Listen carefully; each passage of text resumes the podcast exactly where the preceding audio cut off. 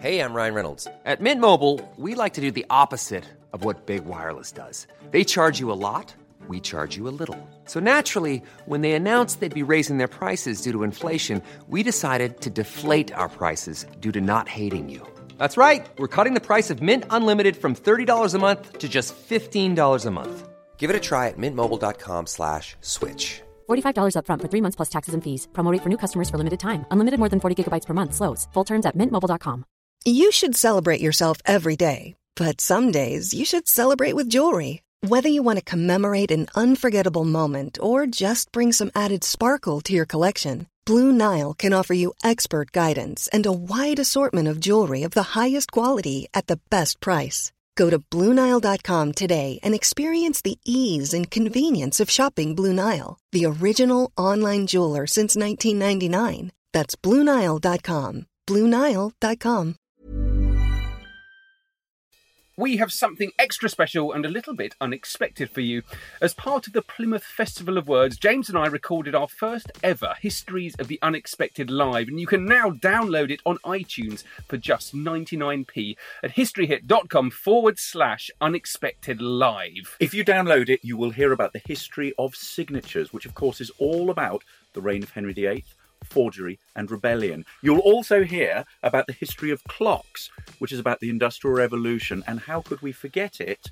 The history of the Reformation. Everything's about the Reformation with you. And it's also, of course, about nuclear weapons and the Titanic. Of course it is. So, everybody, go to iTunes today and download our special Histories of the Unexpected Live, or go to historyhit.com forward slash unexpected live.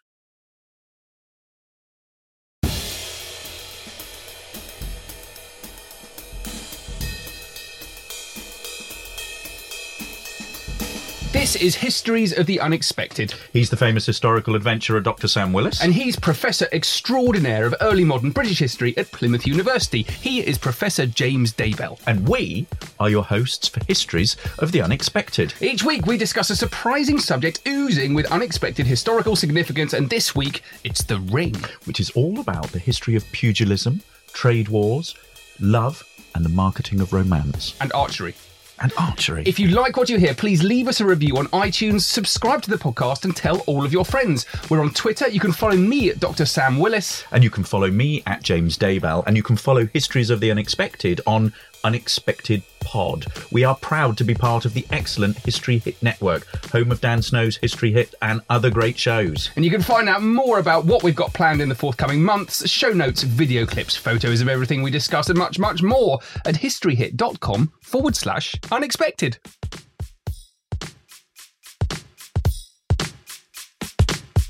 Ladies and gentlemen, welcome to episode 37, or at least we think it's 37, of Histories of the Unexpected, where we will be audio Googling through history, exploring the histories of things you didn't even know had a significant story to tell, like the history of dogs, frames, and vests. Vests. I can't wait for that. Oh, I And can't wait for vests.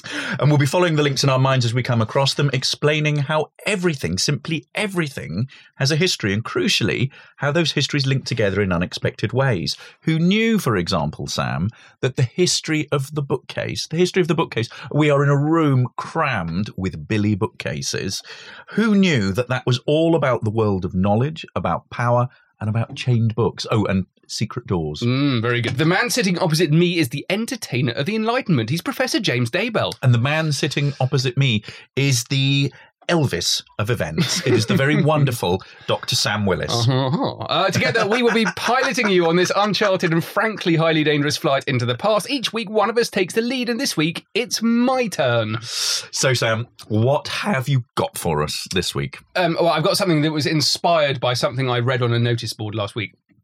It's the history of rings. The history of rings. Yeah. Mm. So check this out. Um, I was at a golf club and we're doing a family kind of golf competition, which I won. I just want to say. Uh, anyway, there I didn't know that. There was um, this note on on the notice board, and it was one of the saddest notes I'd ever seen. Lost somewhere between the third and seventh tee. An emerald and diamond ring. if found, God, please return to Cynthia. And, oh, Losing a ring like that. I know. That It- valuable. yes, it made me slightly kind of sweat. It was awful. Did you find it? Um, no, but my Did kids, my kids wanted to go out and go and find this ring so they could sell it on eBay.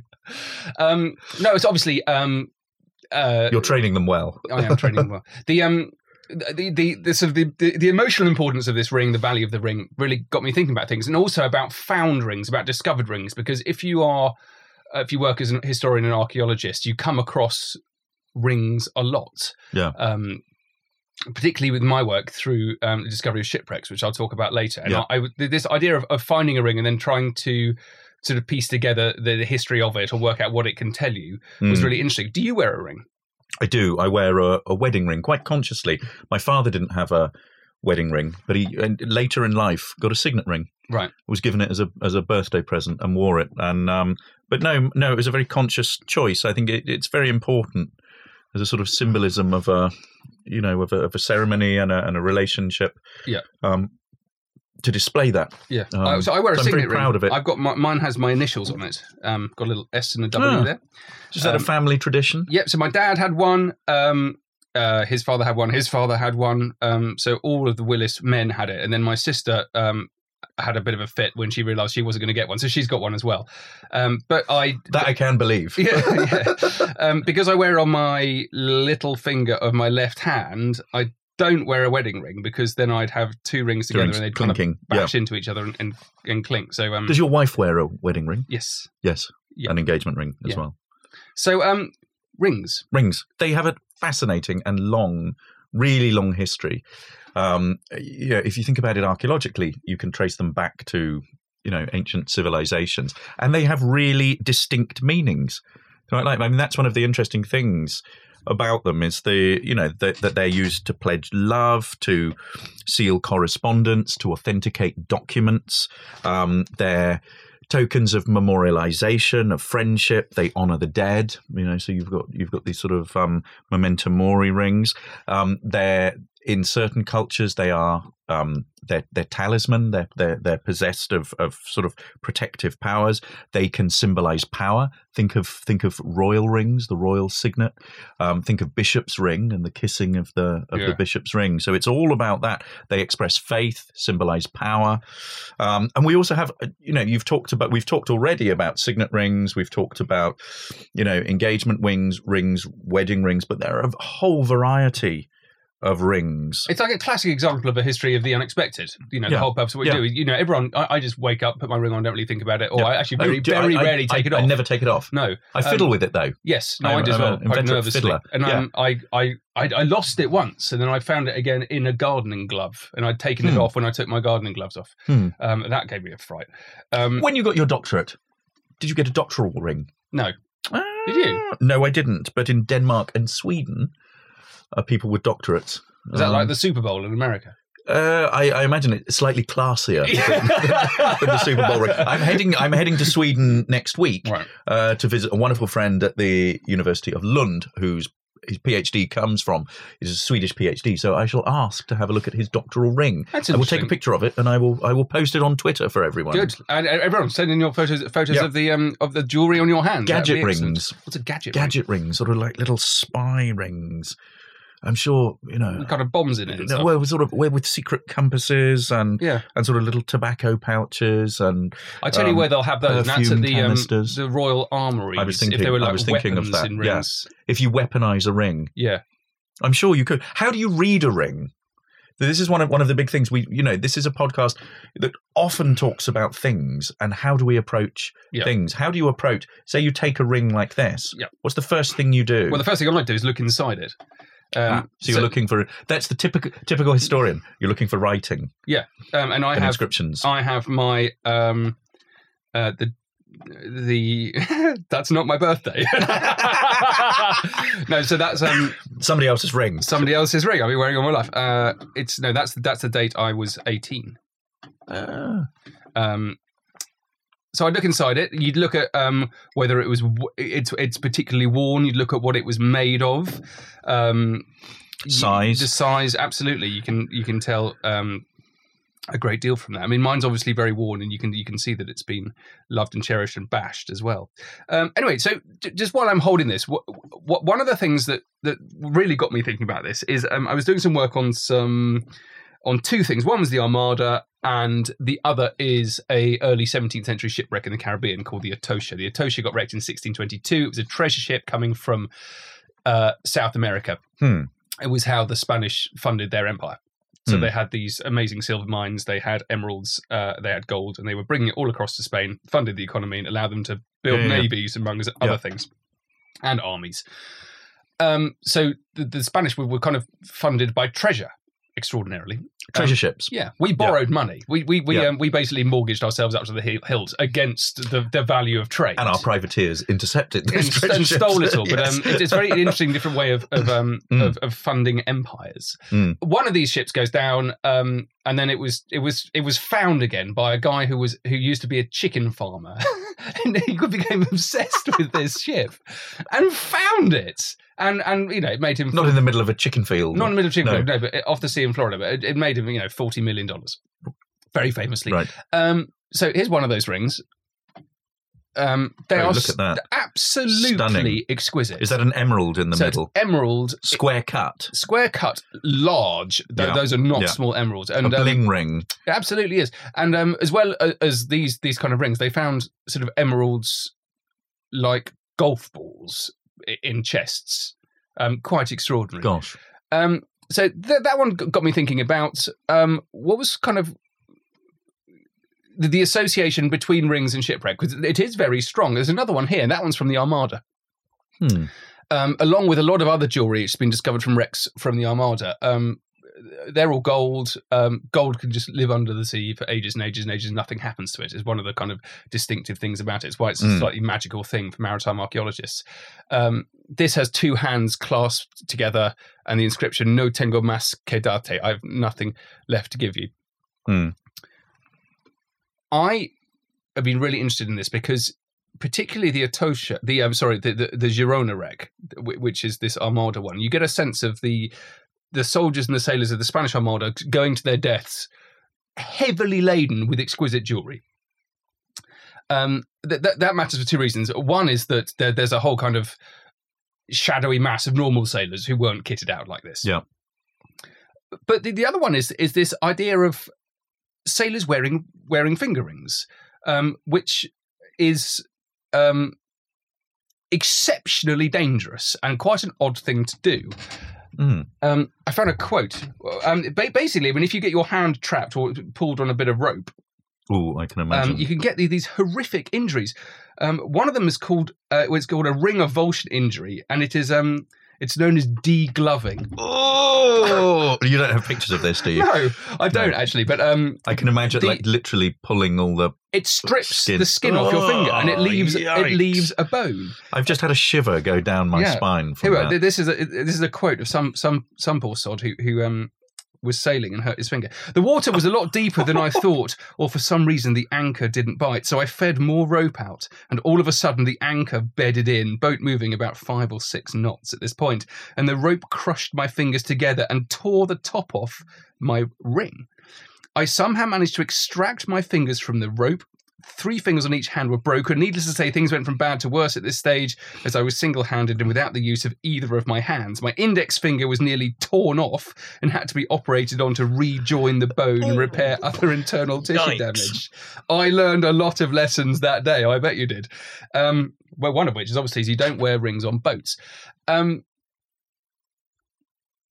so this this kind of idea of, of of of rings being dangerous, I've become slightly obsessed with, Hmm. and I've been looking through portraits of um, naval captains, English naval captains, and none of them wear wear rings. Um, and I reckon that if you, I, I don't know the answer to this, Naval captains wouldn't be up the rigging to kind of doing those sort of things, though, would they? uh, no, but they would have even officers would, Right. would have been moving around deck, and you're near moving Right, stuff near- all the yeah, time. Yeah. Um, I reckon if you went onto one of the English ships, I, I would like to suggest that I don't think an English sailor would be wearing rings on his fingers because of the dangers of having it. So um, I, I think two of the really interesting points about rings is one is found rings, and that's how how much of history we learn from rings that have just been discovered in fields or golf courses Yeah. or shipwrecks.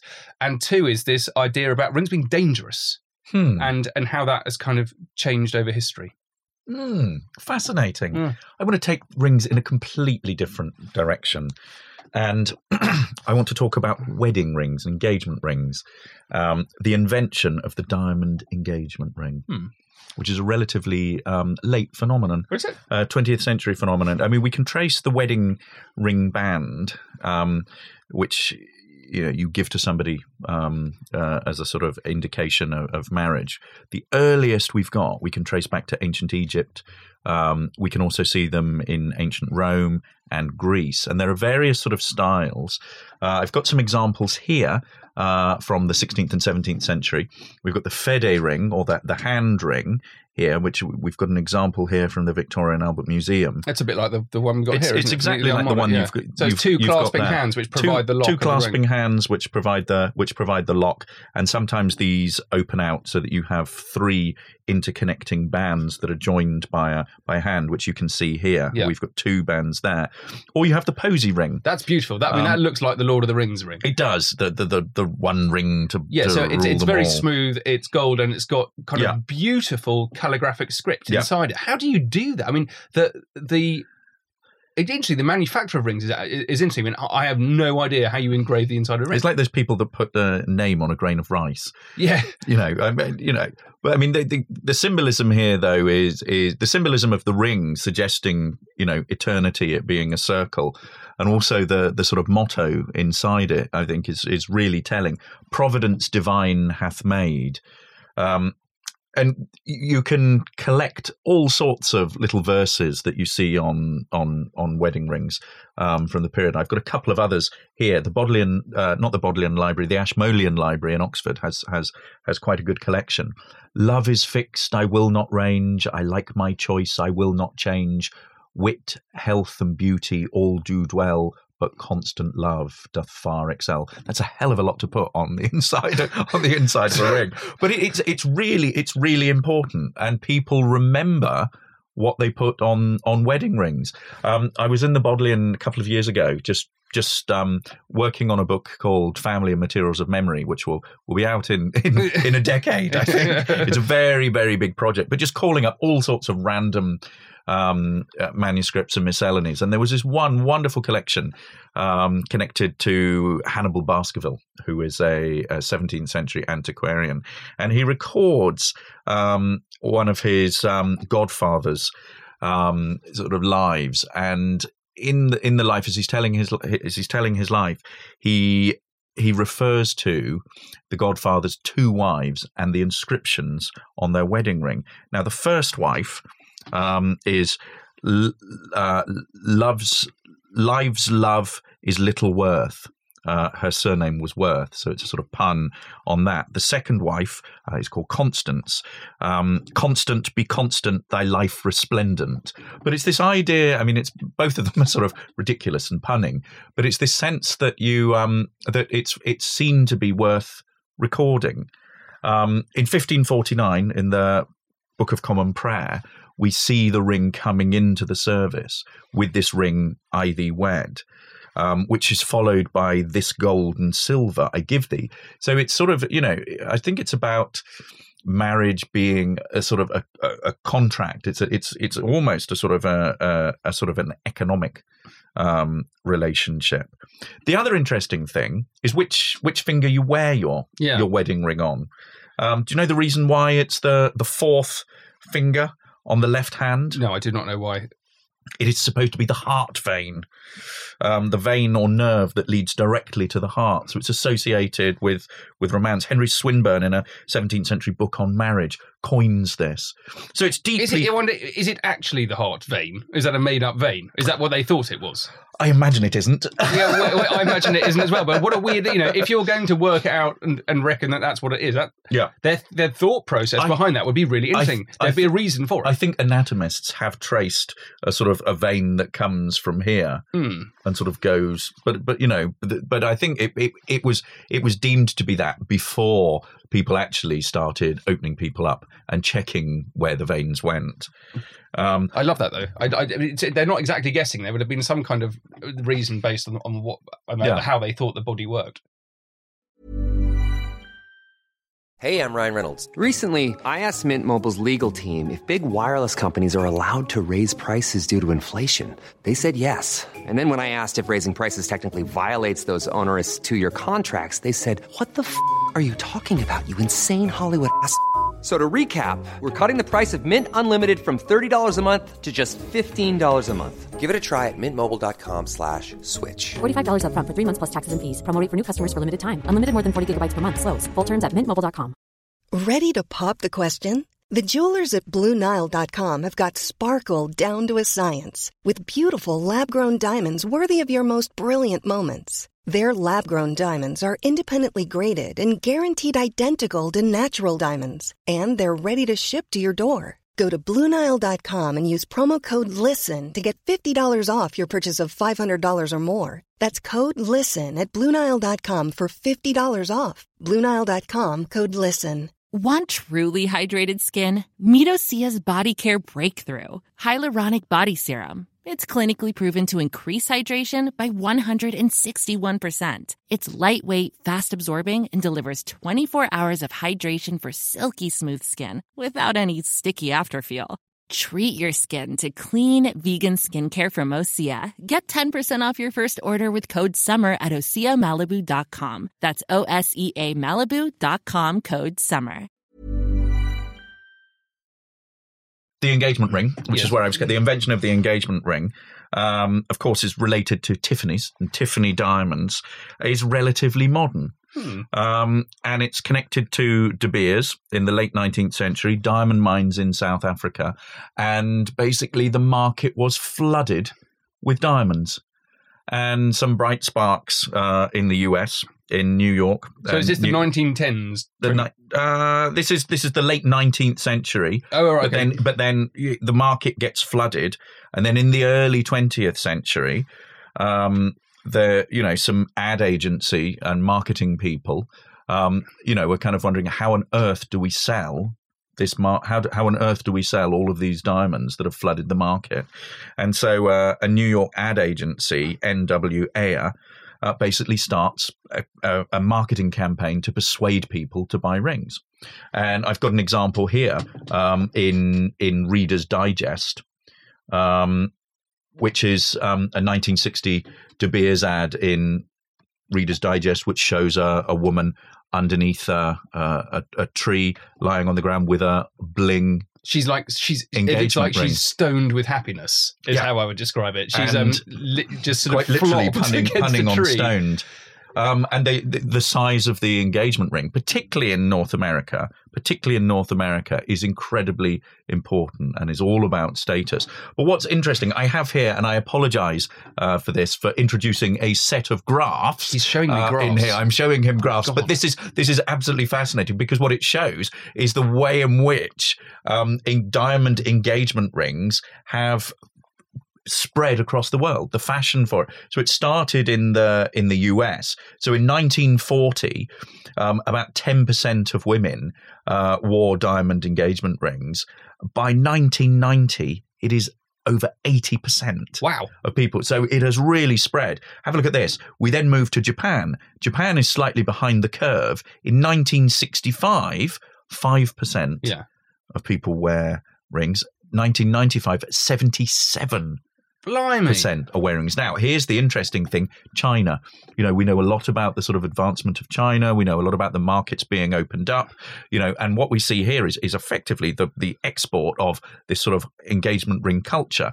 1994, you know, very, very few people are wearing, you know, Yeah. engagement rings. We've got about 1 or 2% here.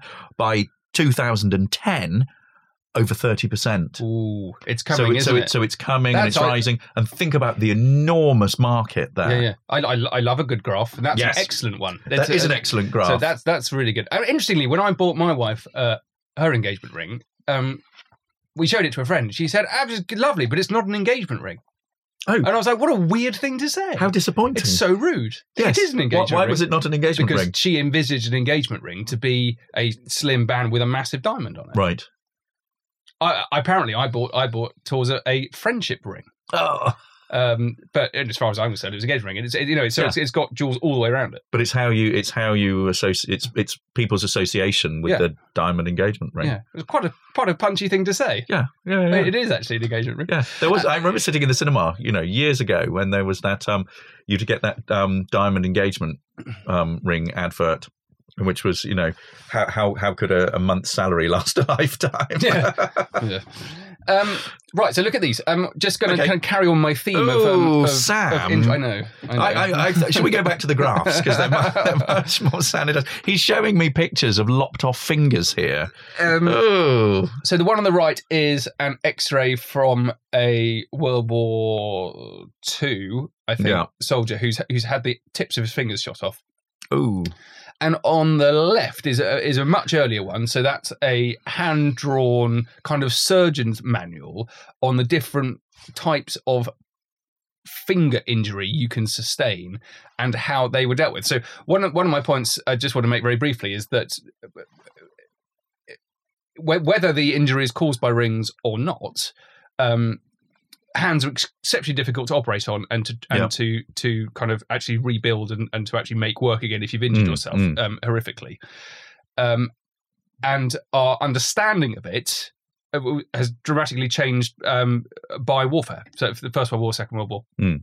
and that's when specialized uh, people who specialized in um, in finger surgery re- really were, were, forced to change the way that they worked because there were so many soldiers coming in with um, Yeah. with damaged hands. it's the same with the with the Iran and Ra- Iraq, the Afghanistan and, and Iraq Lower limbs, wars, lower limb injuries, and yeah.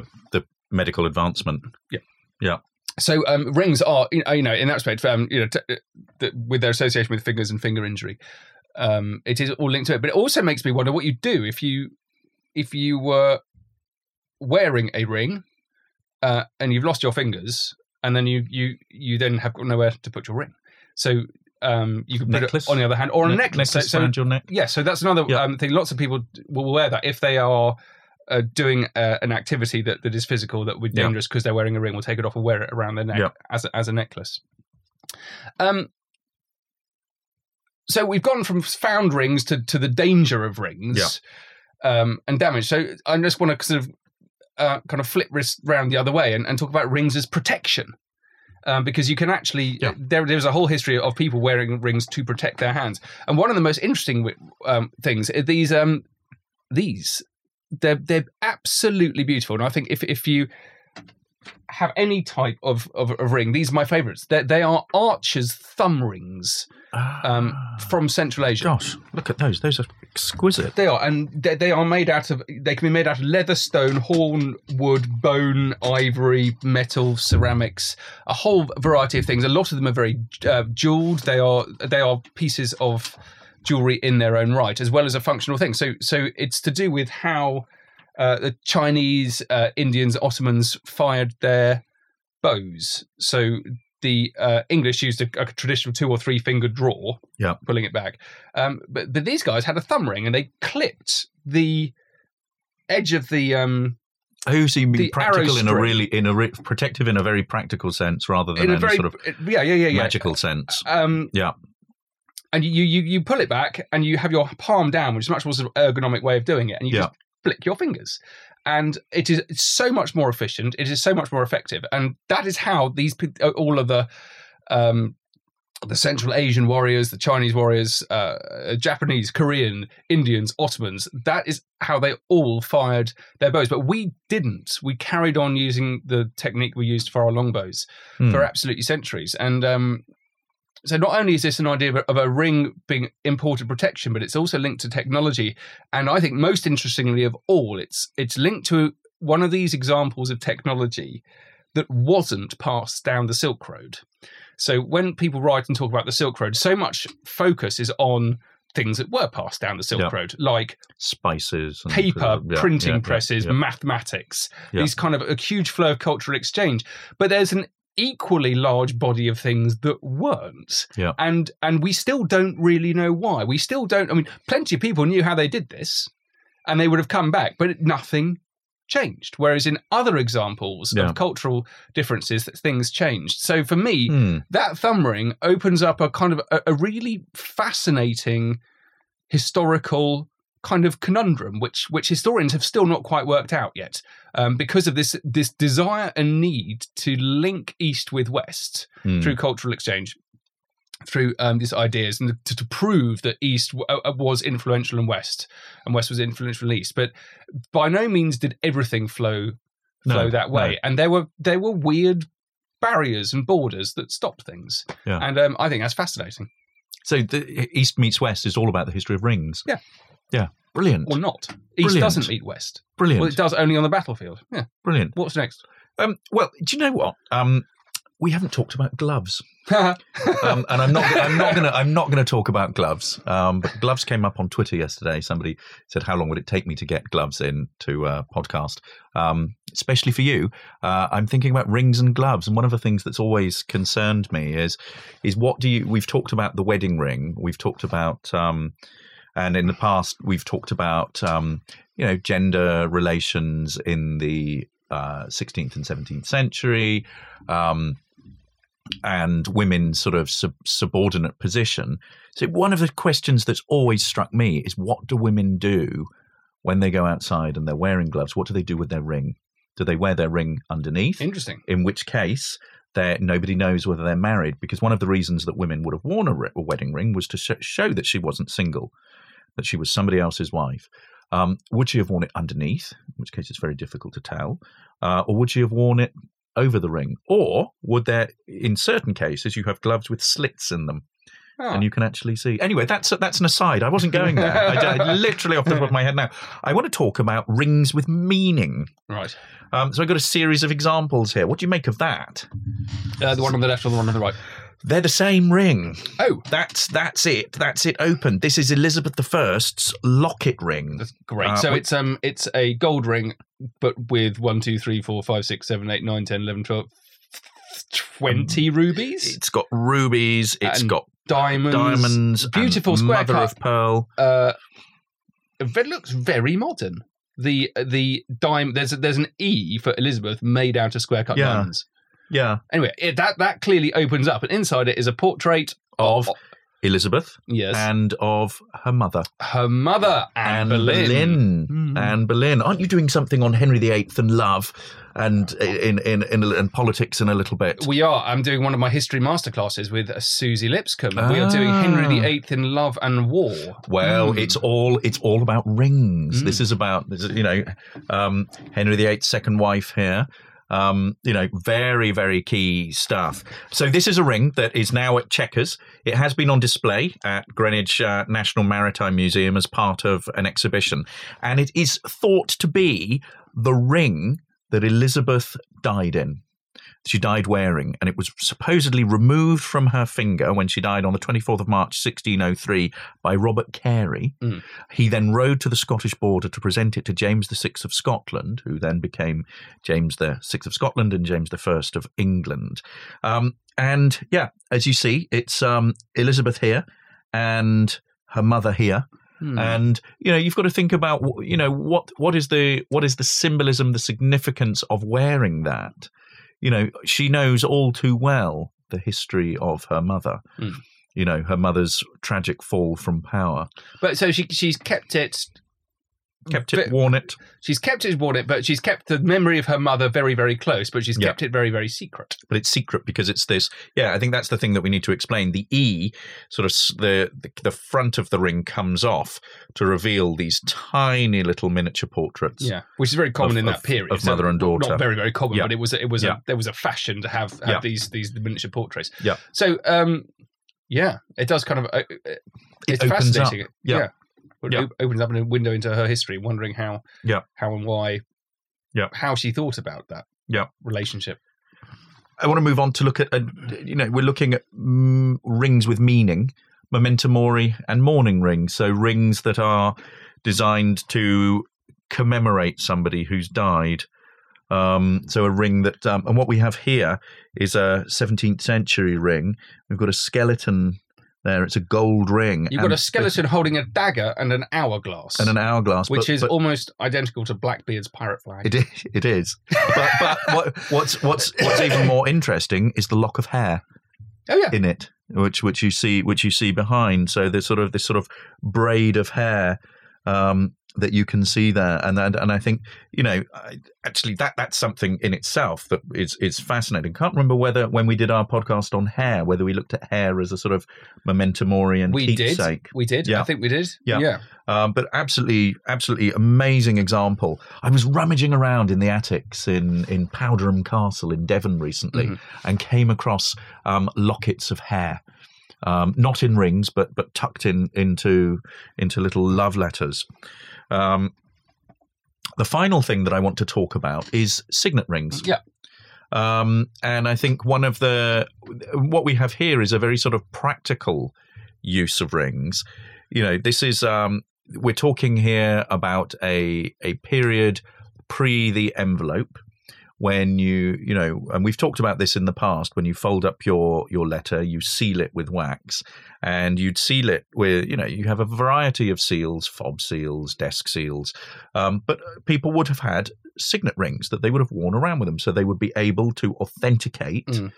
as they as they went. And we've got some really fascinating examples of these that survive. Um, one of the one of the most um, one of the most interesting that I've come across is John Donne, the poet. John Donne, uh, late Elizabethan, early Jacobean poet, um, who has a series of of signet rings uh, across his life, a series of seals. He's And got they a, change. and they change according to so the family um the family seal is a sheaf of snakes there's one with a wolf A sheaf rampant of what? a sheaf of snakes A here sheaf? a sheaf of snakes so like a sort of you know like a sheaf of corn Except they're uh, snakes. except they're snakes heads it's easily the coolest signet Yeah. ring I've ever seen. it's it's wonderful. It's wonderful, isn't it? Um, but but when he when he gets ordained, so he gets into all sorts of trouble. He gets ordained. Um, he then his then his signet then changes, and it's Christ crucified on an anchor. Um, So yeah, yeah, yeah. So it's to sort of to represent that. Um, so it's about sealing correspondence. It's about authentication. It's actually about the the pre-signature. yeah. Brilliant. Incredible. So um, one last one. I'm just going to make. I came across this, which I adore. Um, it's a 15th century ring, but inside it is a Roman jewel, essentially, with a, with a carved. Um, is that a scarab or something in there? it's, it's like a scorpion. Scorpion. Um, Mm. And this links back to my other idea about um, rings as protection, but this is rings as spiritual protection, or as rings as a Ah, charm. Lovely. Um, and uh, it was Lord of the Rings again. yeah, absolutely. This is so. This is all to do with um, protecting yourself from fever and from poison. Um, there are all sorts of association between scorpions and water. But what I love about this is this link is the ring as a link between past and present. So, so the the, present you have this 15th century. Uh, outside this, this the um you know it's holding it but in the center is something much much much older Yeah. and that ring is a wonderful example of of of how and why people were fascinated with the ancient world in the 15th and the 16th centuries uh, and it's exactly the same actually with the spanish ring i began with at the beginning the the gold and the emerald Hmm.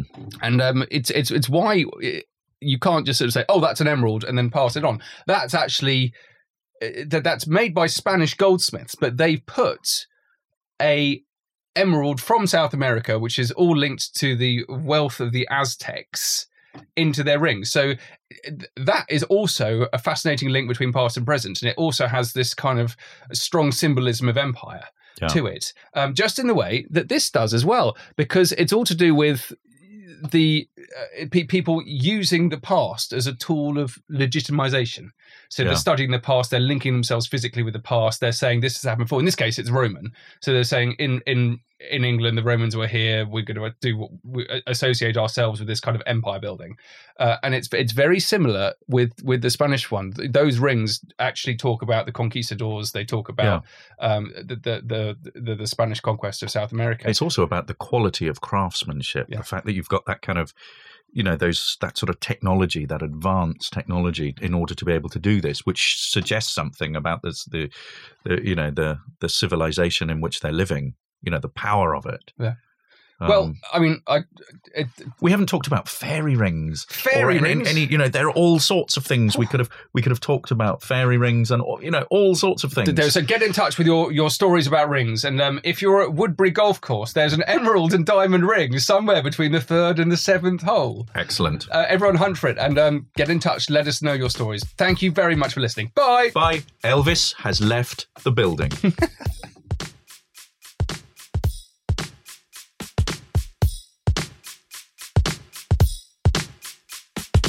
If you enjoy this podcast and you like learning about the past, check out my latest venture.